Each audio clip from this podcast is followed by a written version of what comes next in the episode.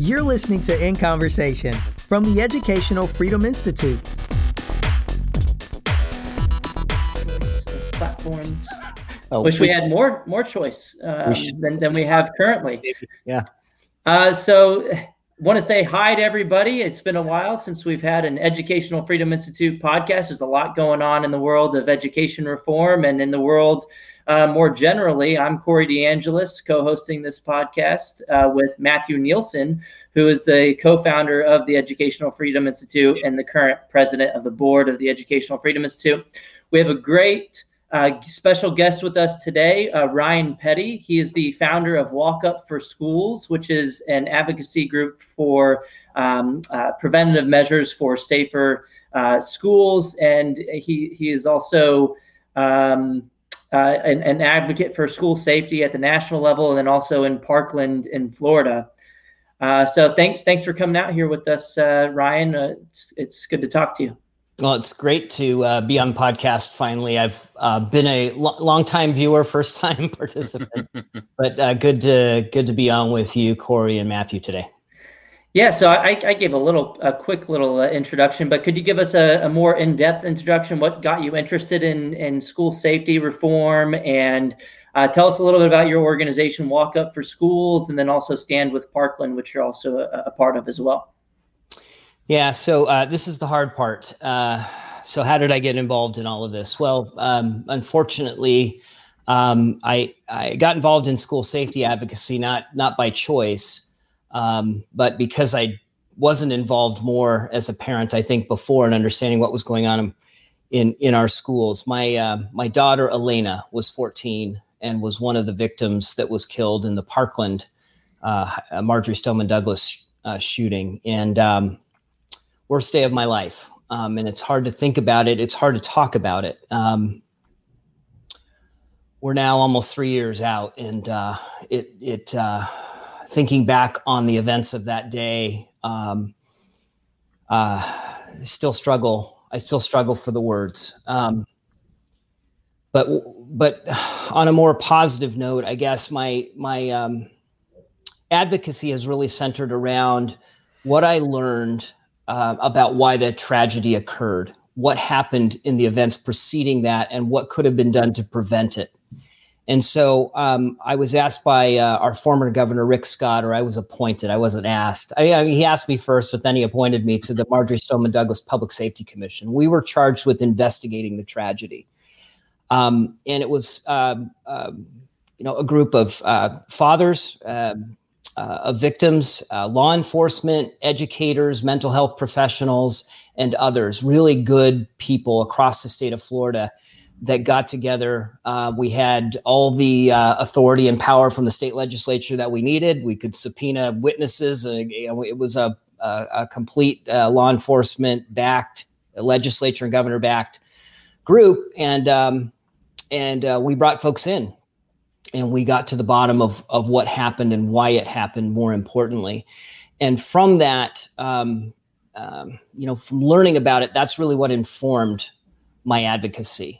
Um, what I what I learned was the initial reaction to the tragedy and the calls for uh, things like restricting Second Amendment freedoms, uh, gun gun rights. That that whole media narrative that came out of Parkland uh, was wrong was wrong headed. It was wrong thinking. It would not have prevented the tragedy that day. Uh, and it would not prevent most of these school tragedies, unfortunately. And so I shifted into understanding uh, uh, what could we do to prevent these things from happening in the first place. And really, what I learned was um, the Secret Service does a pretty good job of preventing attacks on our elected officials, notwithstanding you know the events of this past week and some of the uh, concerns about what happened at the Capitol and and the effectiveness of law enforcement there. But they've done a very good job of protecting the president. And what I learned from them is that they've created what's called uh, a behavioral threat assessment model, and they actually go out. So if you make a threat against the president, you're going to get a visit you're going to get a visit from some Secret Service agents. And rather than going there to arrest you, they're they're going to talk to you. They're going to try to figure out what's going on in your life. Why did you make the threat? What is happening in your life that precipitated um, the the you making a threat, and they're going to get to the bottom of that, and then they're going to bring resources in to try to figure out how to help you. And a lot of times, you know, it's there's some triggering event. Uh, it's it's more than you had a bad day, but maybe you had a bad year, and maybe things are just not going the way you think they should in life, and you get wrapped up into politics, and you decide to make a threat against the president. Well, they're going to come in and help unwind that, and they view that preventative work that they do, that interviewing that they do of those that make threats, that understanding what's going on in their life and fixing the problems that precipitated the threat. They they view that as every bit important as all the fancy stuff that we see and don't see that they do to protect the White House and and, and the president. They they think it's as valuable as the limo. I think what's that called the beast that they have, right? um, and all the armaments and other things that that uh, um, and and technology that they have to pr- protect the president. They view this preventative work as just as important.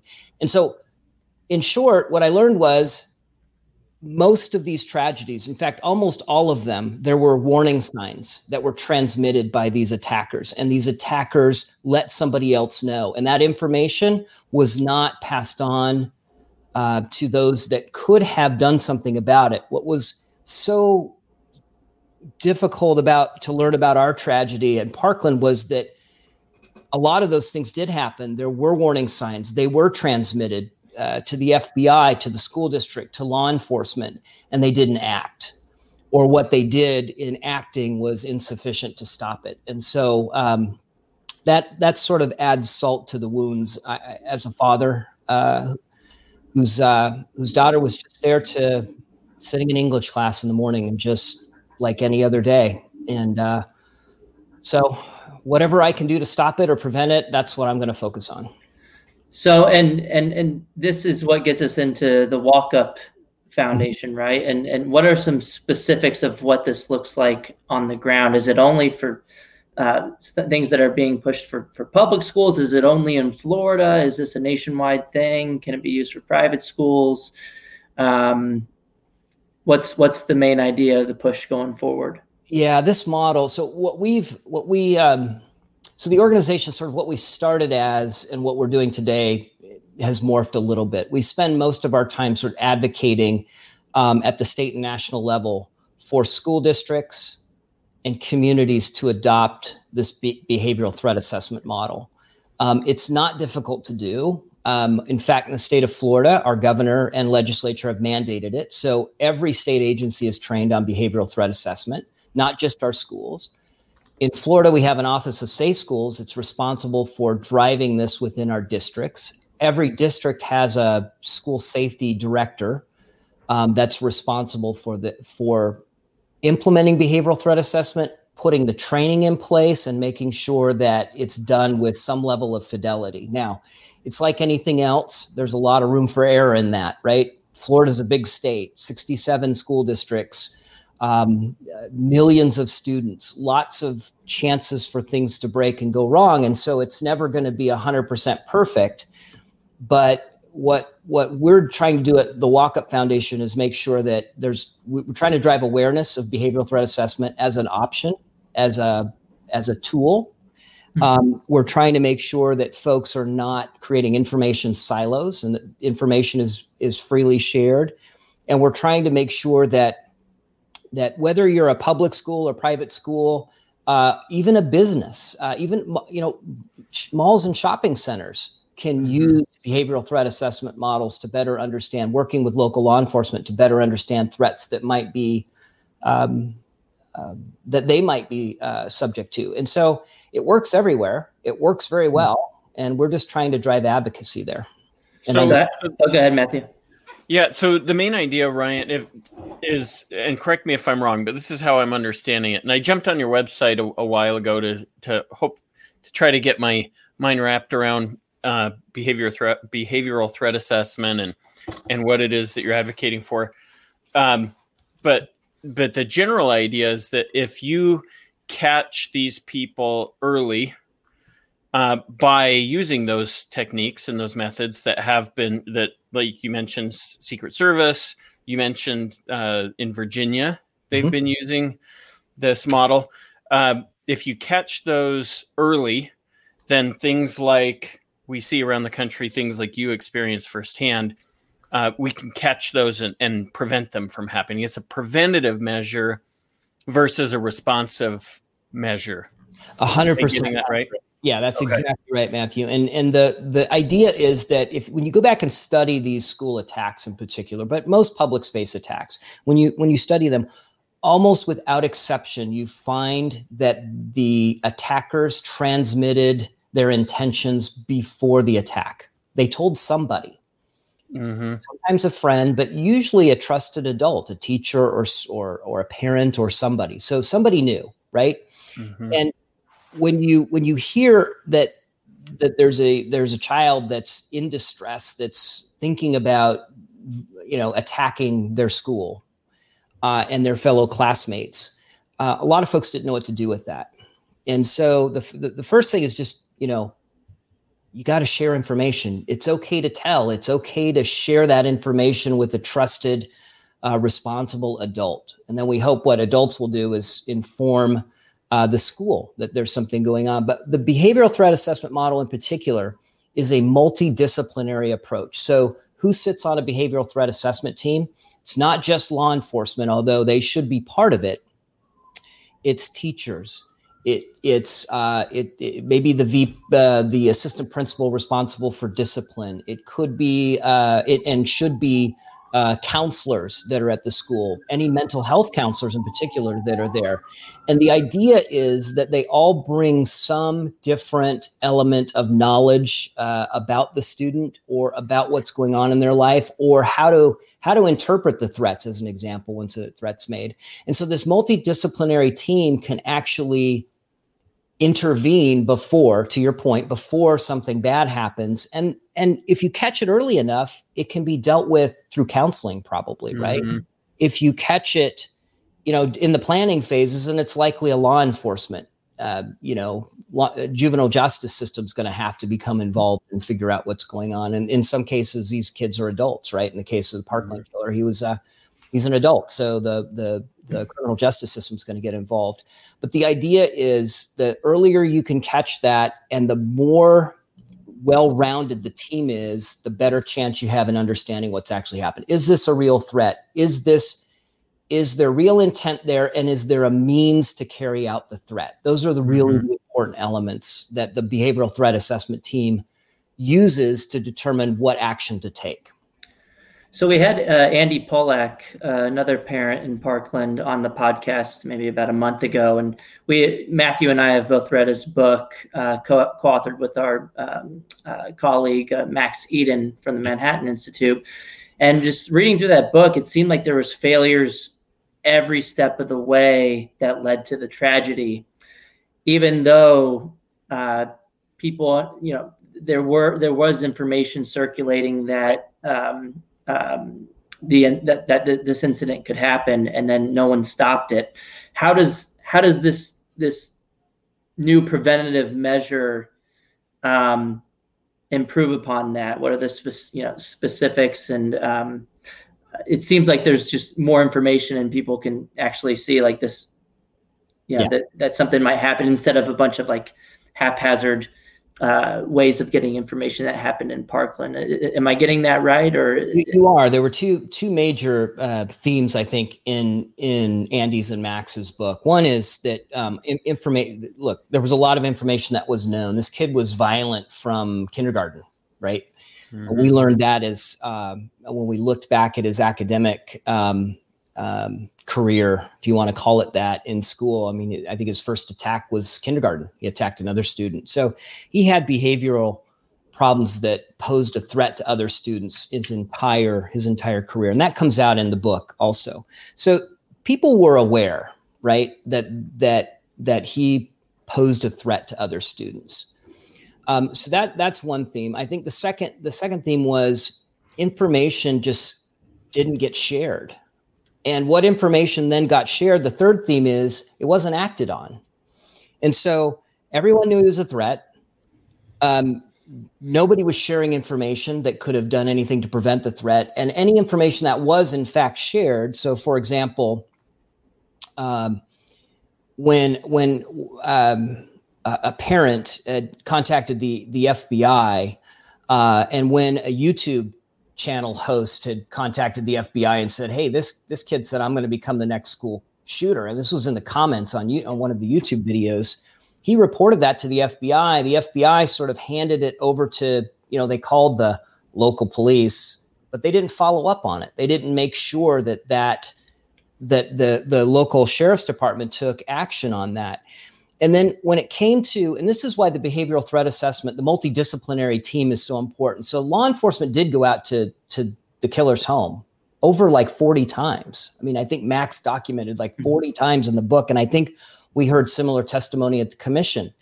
The the issue was that when they got there, they never they didn't believe or they claimed they didn't believe that there was any that he'd done anything that rose to the level that would require them to arrest him or detain him or do anything like that. So mom made a lot of excuses. He, you know, he'd attack mom or he'd destroy property at home. Um, there were there were accusations that he'd killed the neighbors' uh, an- animals like chickens and dogs and things like that. Which, by the way, Secret Service knows is a precursor. But the law enforcement uh, deputies that went there didn't understand that those were precursor behaviors. Had mm-hmm. they brought that information back to behavioral threat assessment team and had a had a counselor with mental health training, like a psychi- uh, you know psychologist or some training in that, they would have said, "Oh, wait a minute, that's precursor." Right? That and and you know he was uh, self harming, which is also precursor behavior. So those are things that law enforcement didn't know and and had they brought it back to this multidisciplinary team, they could have found out that that this kid posed a real threat. And I would like to believe they would have acted differently. And had they done that, we'd have 17 individuals uh, still with us. Hey, uh, real sorry, Corey, do you have something? I always have something, but go ahead.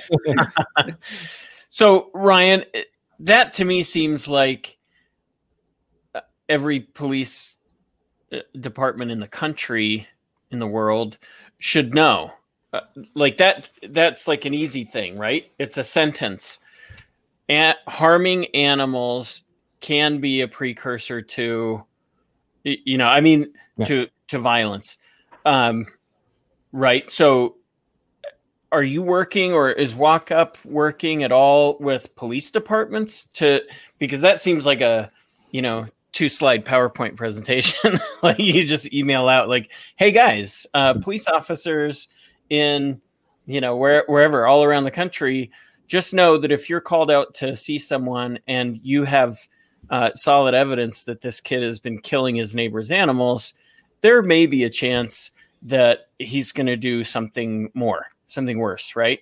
So uh, I, am just curious what. Yeah, what, what it's a great point and what what we'd like to have happen so yes we are working with law enforcement i've been uh, last year i spent um, several months uh, on tour it kind of sounds funny on tour with the secret service so we we went to um, we went around the country teaching law enforcement and educators and public policy uh, folks um, in you know, chicago dc los angeles and then in miami we had um, we sold out Los Angeles, which was kind of cool to say. We sort of sold out a venue. we had like um, um, you know a couple thousand people in Los Angeles. But the point the point is, um, when what we want law enforcement to do in that situation is when they see that behavior, they have to say, "Hey, wait a minute! I need a complete picture of what's going on mm-hmm. in the student's life." So so, yes, that's precursor behavior. Doesn't necessarily mean they're the next school attacker. But what right, they right. should do is go to the school and and and provide that information to a threat assessment team that looks at that and mm-hmm. says, "Oh, wait a minute. You know what? He attacked a student last week with a knife, and he's on suspension. So now he's now he's escalated. So what you do is you see what the Secret Service calls is like a a pattern or a constellation of disturbing behaviors that that that is a pathway indicator of, of, of potential violence and then you can act on those things but the point is to get that complete picture and then maybe yep. this maybe a teacher volunteers that yeah you know his head was down in his desk the other day and i asked him what was going on and he said i just don't want to live anymore or whatever right you, you, compl- you the idea is to paint a complete picture of the student to know whether or not um, you know where where where their path is headed. Now, again, this is not. I, I should point out. I won't say again, but I should point out this is not just for school attackers. This mm-hmm. this methodology can be used for kids in distress. At, at, you know, there may there may be kids that just are having a bad home life, or they may be being bullied at school, or um, they may just be depressed over a breakup with a girlfriend or boyfriend or whatever this kind of model it doesn't mean you're going to be a school attacker you get painted with that or you are you you're entered into the juvenile justice system it just means these are kids in distress let's learn a little bit more about them let's figure out what resources can be brought to to to resolve the problem and that's that's really what threat assessment's about mm-hmm. where it gets political if we want to get into that is that this um, when, whenever you use the word like threat assessment or whatever. It sounds very law enforcement related. I, I try to say behavioral threat assessment, not mm-hmm. just threat assessment. And and you get groups um, on the left in particular that look at this and they say, well, if you implement this kind of thing, it, it law enforcement then their their law enforcement just wants to arrest kids. They just they, mm-hmm. that's what they do. They know how to put handcuffs on kids. They want to get them in the juvenile justice system, and they and and they want to reach some quota or whatever. So you hear you hear things like school to prison pipeline talked about, right? And but you know, my message for that is first of all, I don't know any law enforcement officers like like or want to arrest kids or get up in the morning excited to get to their you know school security role and and can't wait to arrest a child. That's that just come on it doesn't happen. Number two um, this threat assessment model again, early, the earlier you can intervene, the less likely there has to be a law enforcement intervention. The goal is not to put a kid in the juvenile justice system. The goal is not to put a kid into, um, uh, you know, to arrest a kid. That's not mm-hmm. the goal here. The goal is to get them the resources they need. So the earlier we do that, the better outcomes we have, the less likelihood they end up in the criminal justice system. But I will say this, and I think it's important there are kids that are violent and there are kids that have intentions to harm other students in the in in those schools. And for every parent here's the other message coming out of max's and and and andy's book. They're in your kid's school. You don't know it but they're there. And do you know what policies are in place at your child's school? Do you know are they trained? Do they understand what the warning signs are and what to look for? And will they act and take appropriate action to make sure your child is safe? The answer I thought on February 13th was yeah, my school's pretty good. It's an A rated school. That's why we moved there. We bought into that neighborhood. Good zip code, good schools. My kids are my kids will be safe. Nothing could have been further from the truth. And when you look at where most of these attacks happen, they happen in, you know, sort of suburban schools in many cases where parents all thought their kids were safe and the school was was a good school. So, so you, you, pre- you preempted my question. You read my mind. I was going to ask, what's the biggest pushback you get on these types of preemptive uh, proposals? One thing that I could think of is um, uh, people who don't support these policies could say, uh, you know, this is going to lead to discrimination for for certain students, and um, you know that that could be a problem. Is their argument? What what do you have a response to that? Is it pretty much what you already summed up, or? Well, I look there. You know, we're we're in sort of a. Um, it's an interesting time we're in. Um, what what I can say when you when you look at the facts, um, and you and you let's just take the Parkland tragedy for instance. And you and you look at the facts of what happened, and you look what steps were missed that could have been done differently to prevent that tragedy. I think it's worth, you know, I, I know it's worth the effort. Um, the biggest complaint that we hear is that that these kinds of you know considering a child a threat is discriminatory it will it will um, um, it will be you know unequally Im, uh, imposed on students of color in particular that's really where um, where you hear a lot of the uh, the pushback. Um, and then the second thing that you hear um, is that um, you know, well, teachers are teachers; they should just be teaching. They shouldn't have to worry about all this stuff. Well, I agree with that to a point, but the reality is the teachers were targets that day too. And three of the staff in Parkland lost their lives because the, the attacker didn't care whether they were students. The attacker wanted to kill as many people on that campus as possible. So I understand um, that you'd like your classroom to be this serene place of peace where nothing bad ever happens. But the reality for a lot of our teachers is they're public te- public school teachers in particular, they're dealing with violent kids on a daily basis.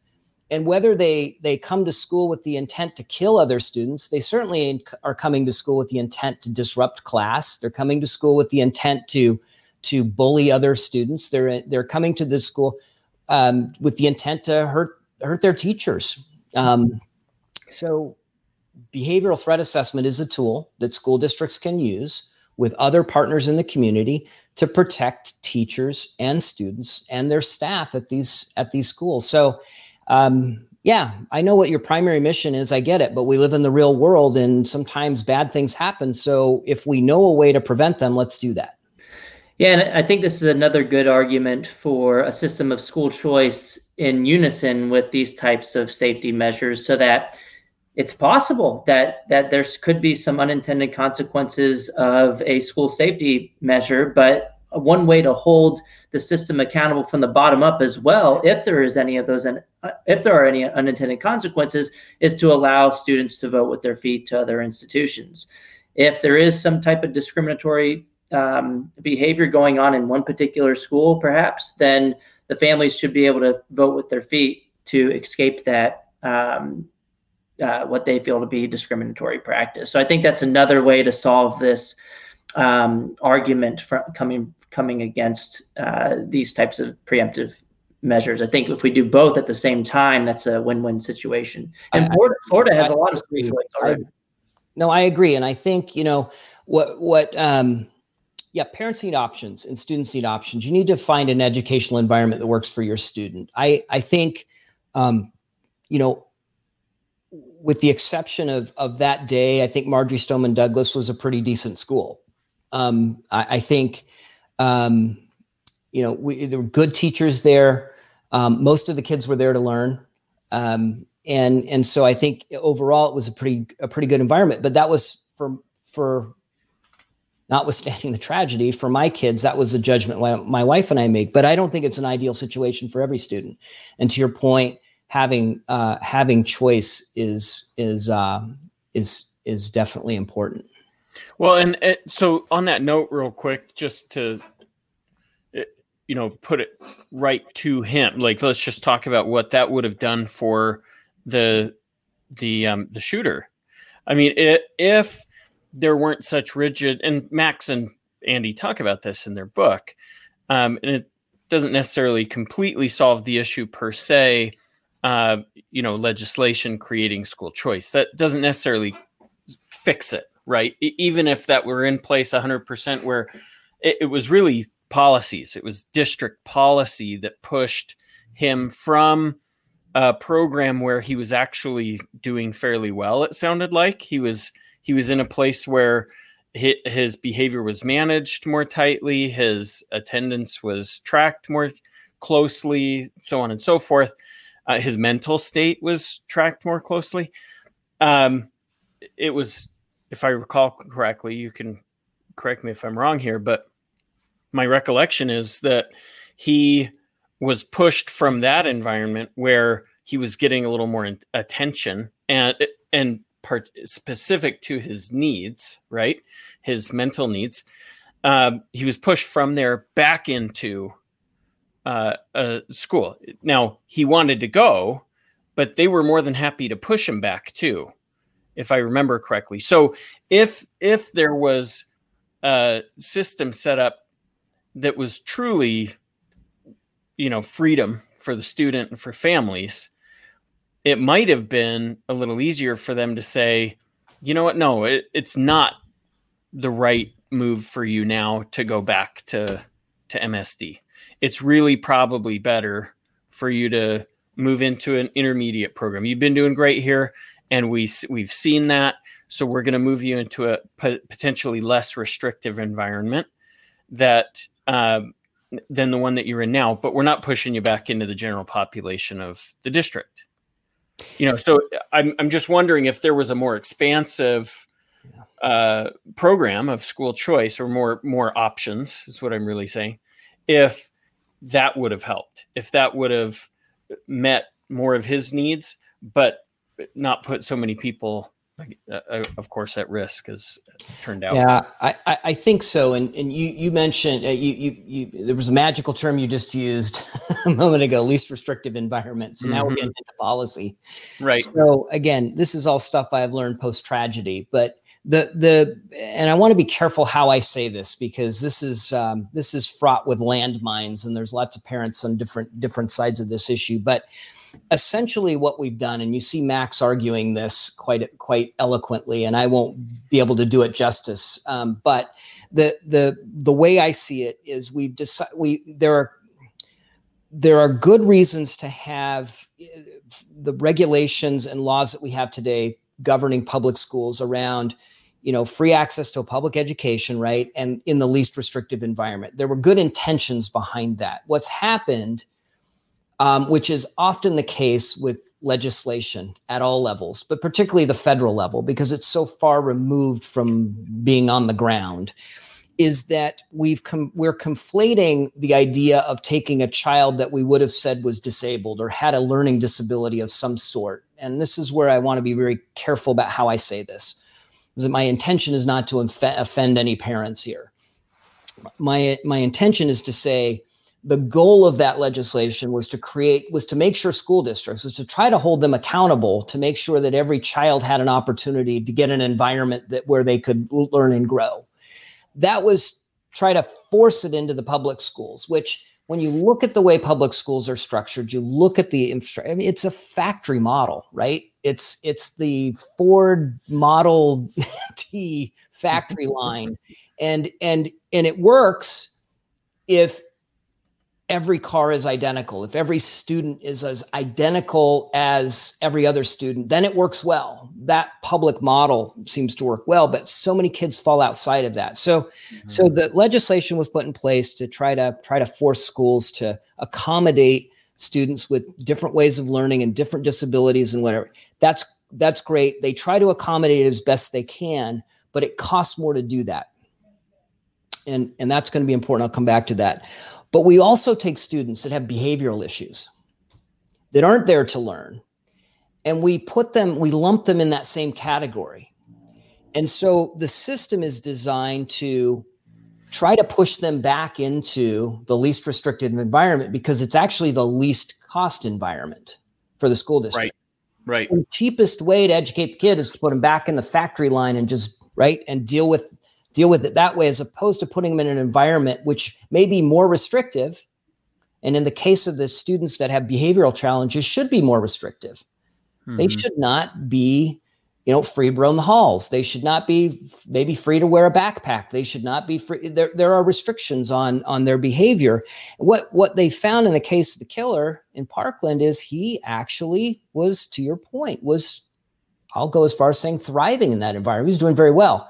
But we've also put a stigma on that, right? So we've yep. said, well, if you're not in the school you're, where your zip code is, then there's something wrong, right? And you're you're not in the you're you're you should be moved back to your public school as quickly as possible. School districts are incentivized financially to do that.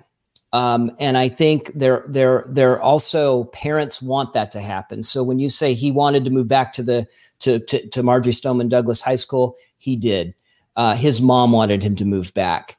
Um, his mom thought he was uh, ready for that, and whether she mistook his him thriving in this other environment uh, for he's ready to go back or not, we'll never know. But well, um, and it, and it's like we make as a policy level, we conflate the disability and behavioral problems, and we try to yeah. try to treat them and lump them in the same way. We got to stop doing that as a society. Uh, just real quick, Matthew, I think the way that Max Eden puts it is that the dis- disparate impact kind of policies, when they mm. when you apply them to behavioral outcomes, to, it turns out that they're incentivizing schools to discipline students who misbehave at the same r- rate as the students who behave well, which just doesn't make any sense at all. And I think that's one of the qu- quotes out of the book as well. Um, and, and, I think it's it's it's a result, an unintended result of top-down policies like this to um, incentivize schools to have just you know just work towards this one metric instead of what the metric is actually trying to capture, which is safety. Um, but well, and then and then we conflate it even further. And Max, I know, is, is argued we conflate it with things like school to prison pipeline, which which is a term that impacts students of color or is meant to meant, meant to describe a situation where students of color are, are more negatively impacted by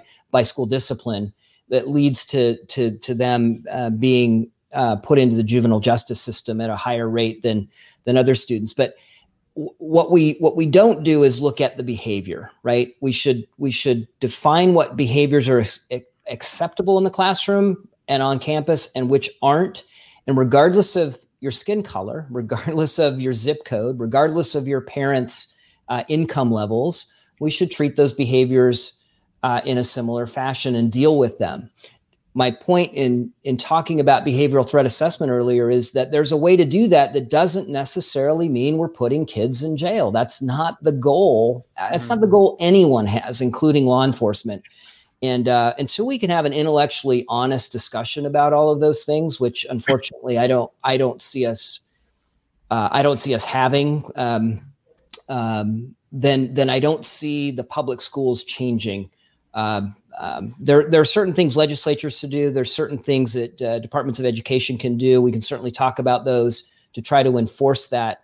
Um, but right now, so much of the administration of of our nation's public schools has bought into this whole notion um, that that they have to treat behavior as a disability and deal with it the same way they do, and then and then try to make sure that they're disciplining students based on race at the same levels that that quite frankly we're creating environments in our schools where kids are unsafe teachers are unsafe and um, i you know uh, administrators don't like to talk about it. Well and and i i actually agree that there is there is the possibility of discrimination to occur. I don't know how widespread it is but it could be really widespread in one particular school but not a problem in another school but what's interesting is a lot of the people who a lot of the people who say that your type the policies that you're proposing, Ryan, would lead to discrimination. Uh, I'm sure your response, my response would be, uh, yes, that's a possibility, but that's a, a great argument for school choice, uh, even within the public school system without um, the policy that, that you're proposing. There's still um, the, the potential for discrimination in the status quo system. And if that's the case, that's a very strong argument to allow students to sort from and, and to allow those pressures from the bottom up to incentivize all schools to do a good job. Um, but then the, the people who argue against you uh, in particular tend to not support uh, school choice policies. So um, I think uh, it's okay to say, you know what, you're right. Uh, th- there's a possibility for this, but we got to support school choice too to allow for additional accountability. Yeah, and that's why I say it's hard to have an intellectually honest conversation with the with the folks that uh, oppose keeping schools safe. I think, or or or or those that um, I don't I don't even you know teachers unions and others and other uh, sort of administrative uh, levels in our in our school districts. Hard to have that conversation because.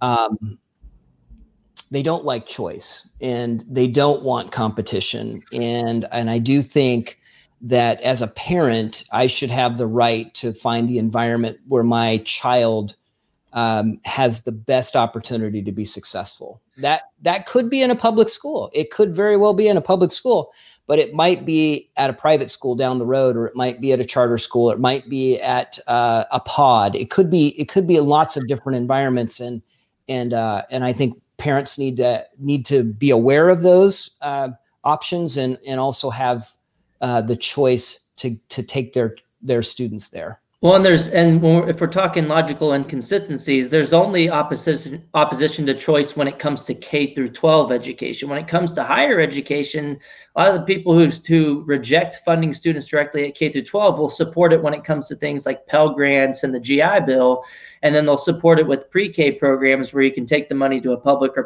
private provider of pre-K services but then they get all up in arms when it comes to the in between years with K through 12, and that's only because the power dynamics differ. The norm with higher ed and pre-K is choice.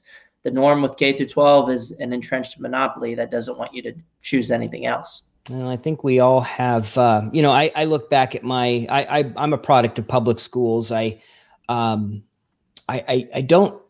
You know, I don't remember the bureaucracy that I see today.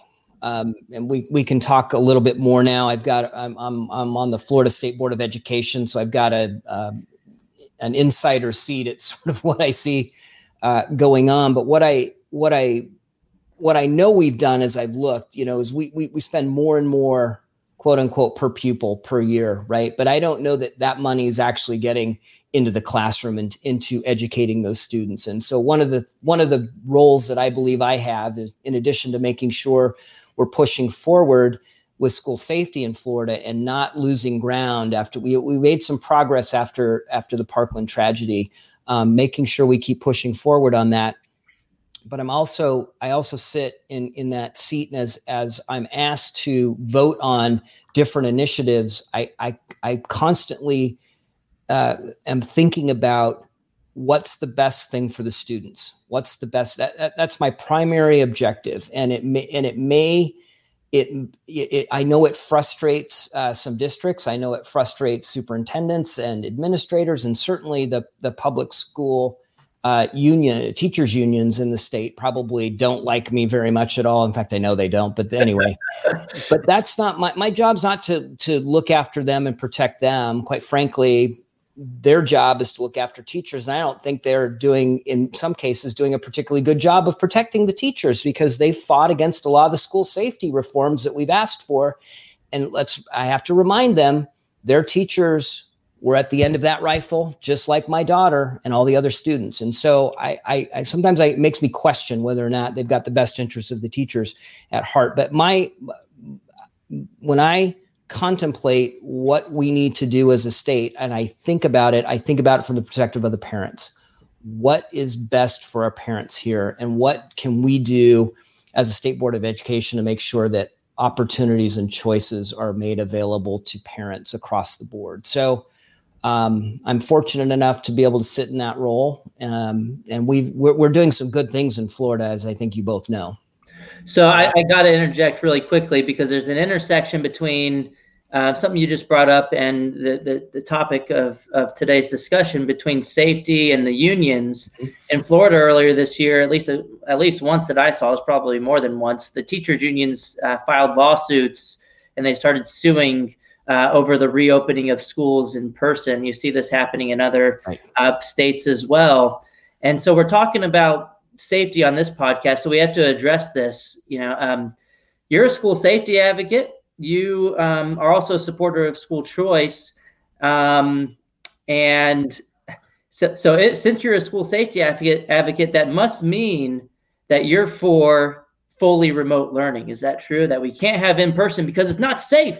Right. That's what that's what we hear from the, the groups such as the teachers union. So how do you square that being a school safety advocate and if you don't um, support only remote learning, what's what's your the answer? Is simply try to follow the facts in both in both cases. So what what would work to protect a school from a from an, a determined attacker?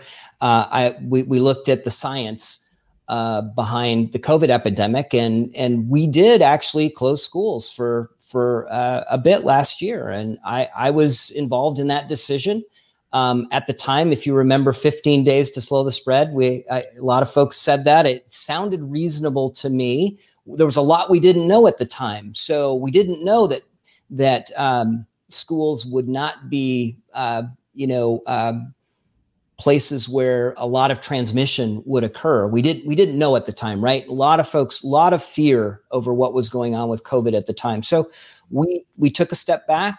We took a look at what what uh, some countries like in Germany were doing, where they were keeping in in um, classroom uh, um, um, teaching going on. Uh, we looked at what was happening in places like Sweden and other places, and we came up over the over the uh, over the summer with the idea of we got to get these kids back in school. We the kids need to be back in the classroom.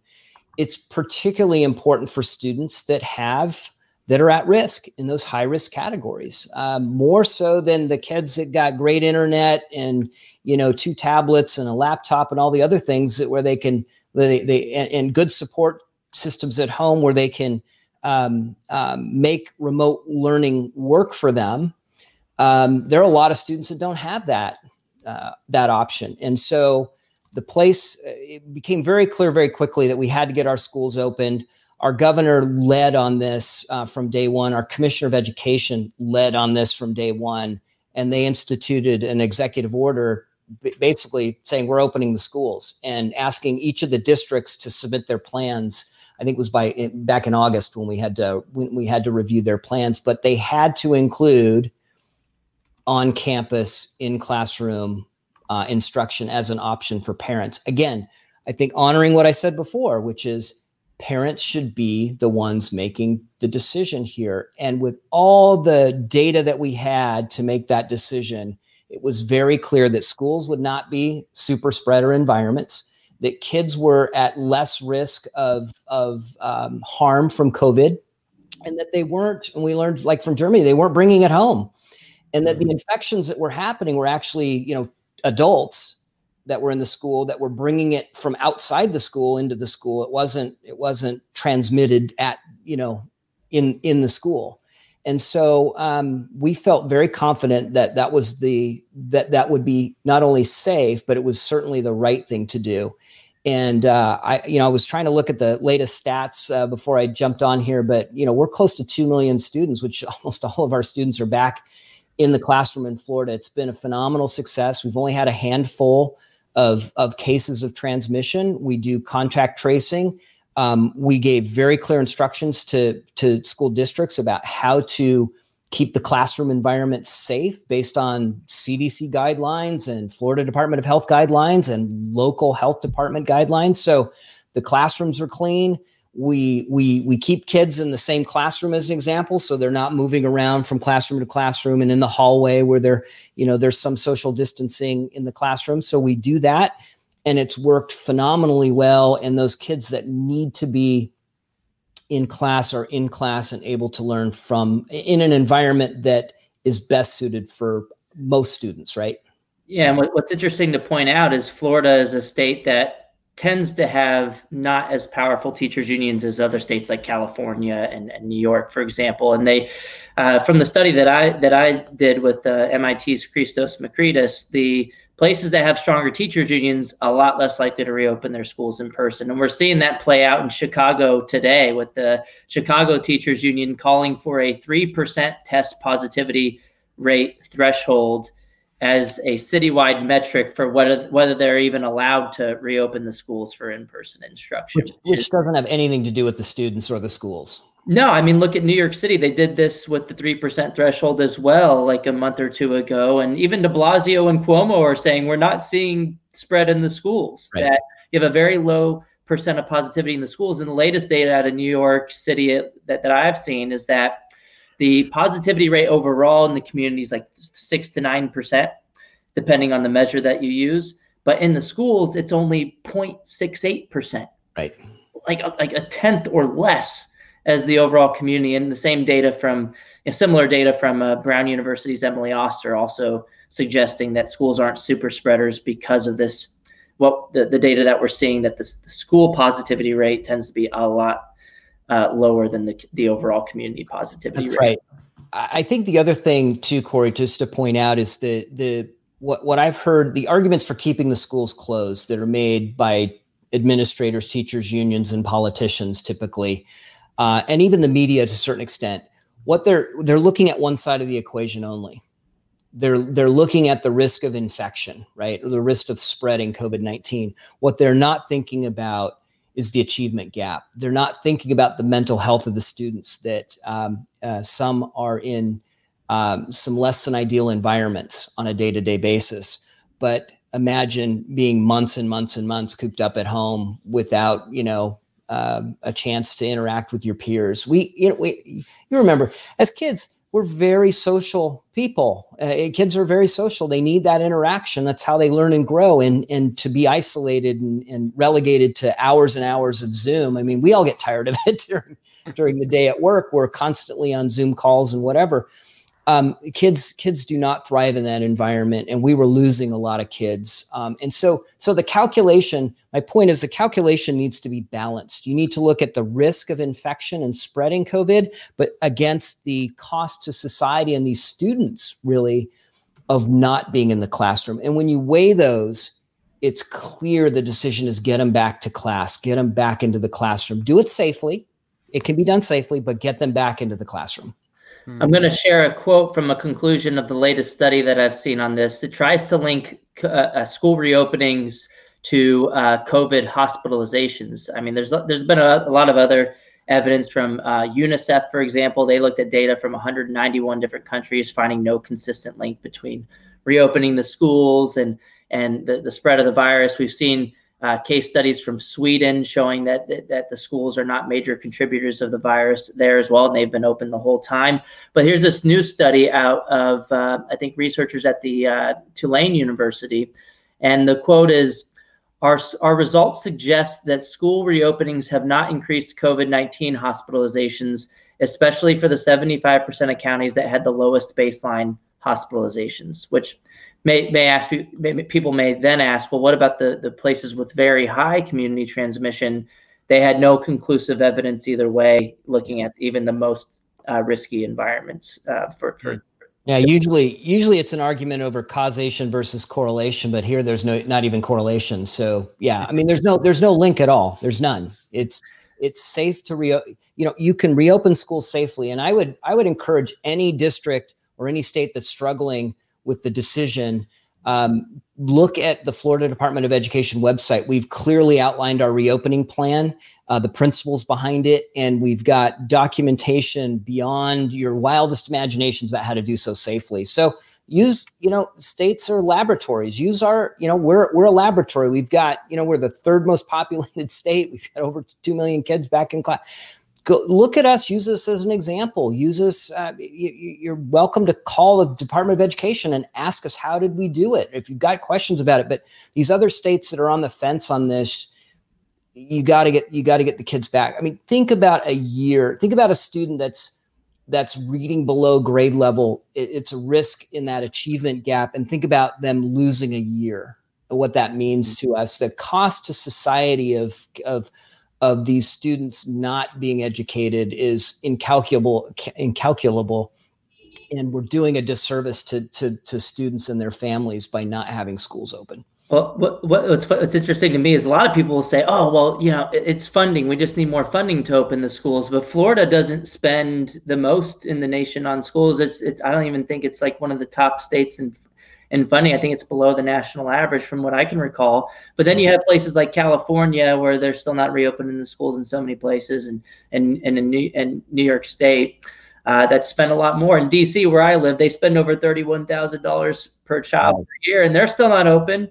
Uh, Chicago public schools they spend twenty-two, twenty-three thousand dollars per child per year, much more than Florida, and they're still kicking and screaming. I mean, they they opened for some pre-K students and for some special needs students today, and they're they're they're thinking about uh, opening it up to K through eight, but the unions are fighting it still, and some and some of them found a way to open up and charge money for daycare, which I just thought was I just couldn't believe. You know, we can't open safely, but if you want to drop your kid off and we'll charge you for daycare, well, they, they could do in that. same school buildings too, in the same unbelievable.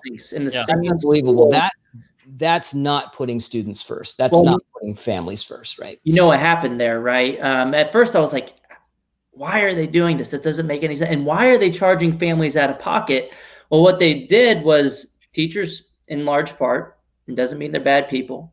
It, they responded to the incentives in front of them, which were they understood that, that, that a lot of them could stay home and continue to be paid the same amount through the property tax system. Mm-hmm. But then a lot of these schools had people from the, the private sector, the, the, the YMCA and other organizations, childcare workers going into those school buildings, and you got to pay them somehow. So families were paying out of pocket for these additional workers. So then now you got two people doing the job uh, that previously only took one worker to do, and it's all because of the compulsory funding through the property tax system. Now you're essentially have a form of extortion, and families, you know, there's in some places are still getting a real bad deal. I think uh, Nashville public schools, for example, most recently tweeted about this, and I quote tweeted like, "Wait, so you're safe enough to reopen for childcare, but not learning? When where when does that ever make sense?"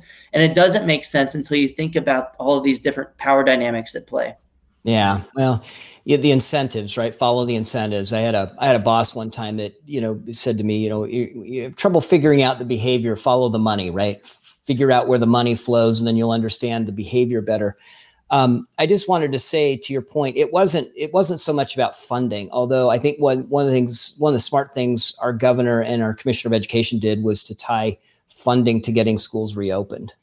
So you needed to get, so again, talking about incentives, the incentive then for the districts was to get as many students, you know, back into the classroom as possible. And then that, that would trigger funding under the emergency order. But there were CARES Act dollars coming from the federal government, like, you know, manna from heaven, I guess, or I don't know what me- metaphor you want to use. There were, there were plenty of dollars to get schools open for states that wanted to do it. Um, funding wasn't the issue. Well, yeah, yeah, the CARES Act, you know, thirteen point two billion dollars, and then that, the most recent stimulus, you know, fifty billion dollars for schools, and some places are saying they still need more money to reopen. And, and the CARES Act funding, I think most states haven't even spent the initial thirteen point two billion dollars. I, I, think they haven't even spent half of it yet, and that they couldn't figure out how to spend it fast enough. I mean, that was the that was the problem. They didn't know how to how to do that. But yeah, it, funding was not the issue um, the issue was one of motivation and really understanding.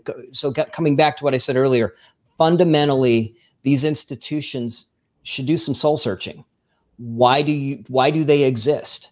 They exist to serve the students and the families in those communities, and they've forgotten that. My my overarching view of the public education system is they forget who they who they serve and why they do and why they serve them. And that's not to say the teachers don't, because I think in large part teachers, the teachers understand it. They do it for the right reasons. They do it for the students. Um, it's it's the institutions themselves that have grown administratively beyond what's necessary uh, to the point where they they they exist to serve themselves and and and to hell with the kids, right? Oh, and that that's what happens when you have a monopoly, and that's that's a super important argument for school choice to to to to allow for more competitive pressures to hold particular institutions uh, responsible for their actions. And this doesn't say this isn't to say that every single public school is, is, doing a bad job. There's a lot of public schools doing a good job. There's a lot of public schools doing a great job with remote learning. There are public schools that have reopened in person without fighting too much uh, uh against that. There are teachers that want to be in the classroom with their, their students. So this isn't a blanket statement against all public schools or, or teachers in general. It's that when you have a strong enough monopoly, you have a really perverse incentive to serve the producer rather than the consumer of the service. So I think this would benefit everybody. It would obviously benefit teachers by giving these school systems uh, incentives to to spend the additional dollars wisely in the classroom on the teachers. Yeah, and I mean this is really this this this is uh, it makes a lot of sense when you look at the response between private sector and the public sector. I mean, the private schools have been open, or they've even been taking it to court to try to reopen.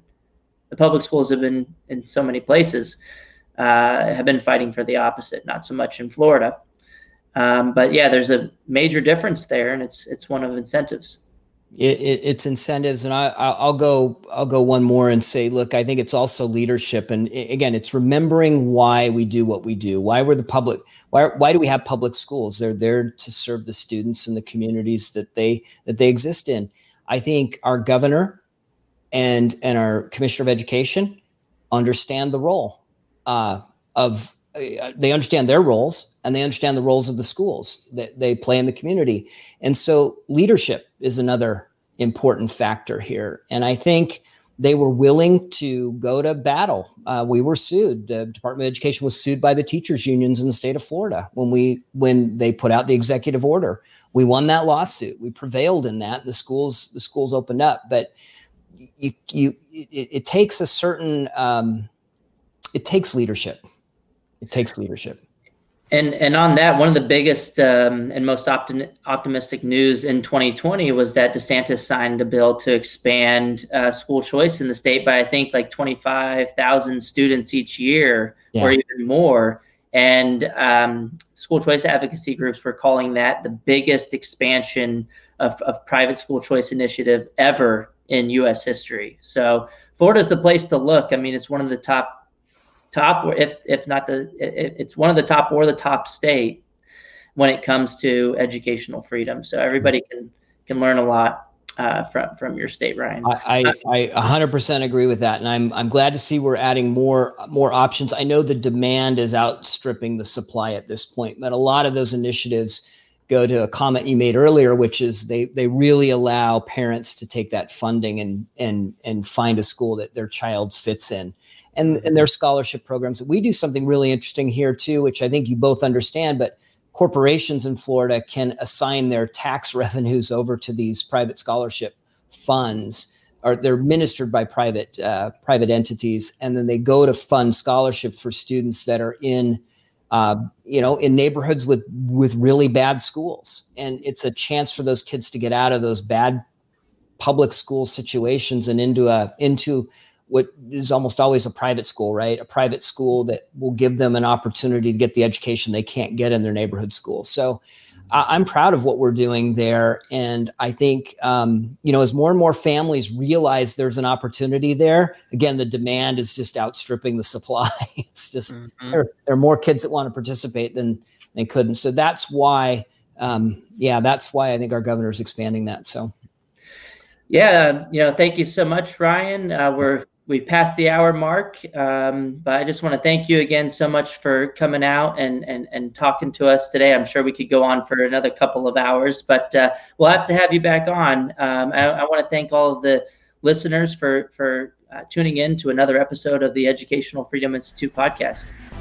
Thank you, guys. Thank you. Thank you for listening. You can find EFI online at efinstitute.org on Twitter at EF underscore Institute, and on Facebook at Educational Freedom Institute.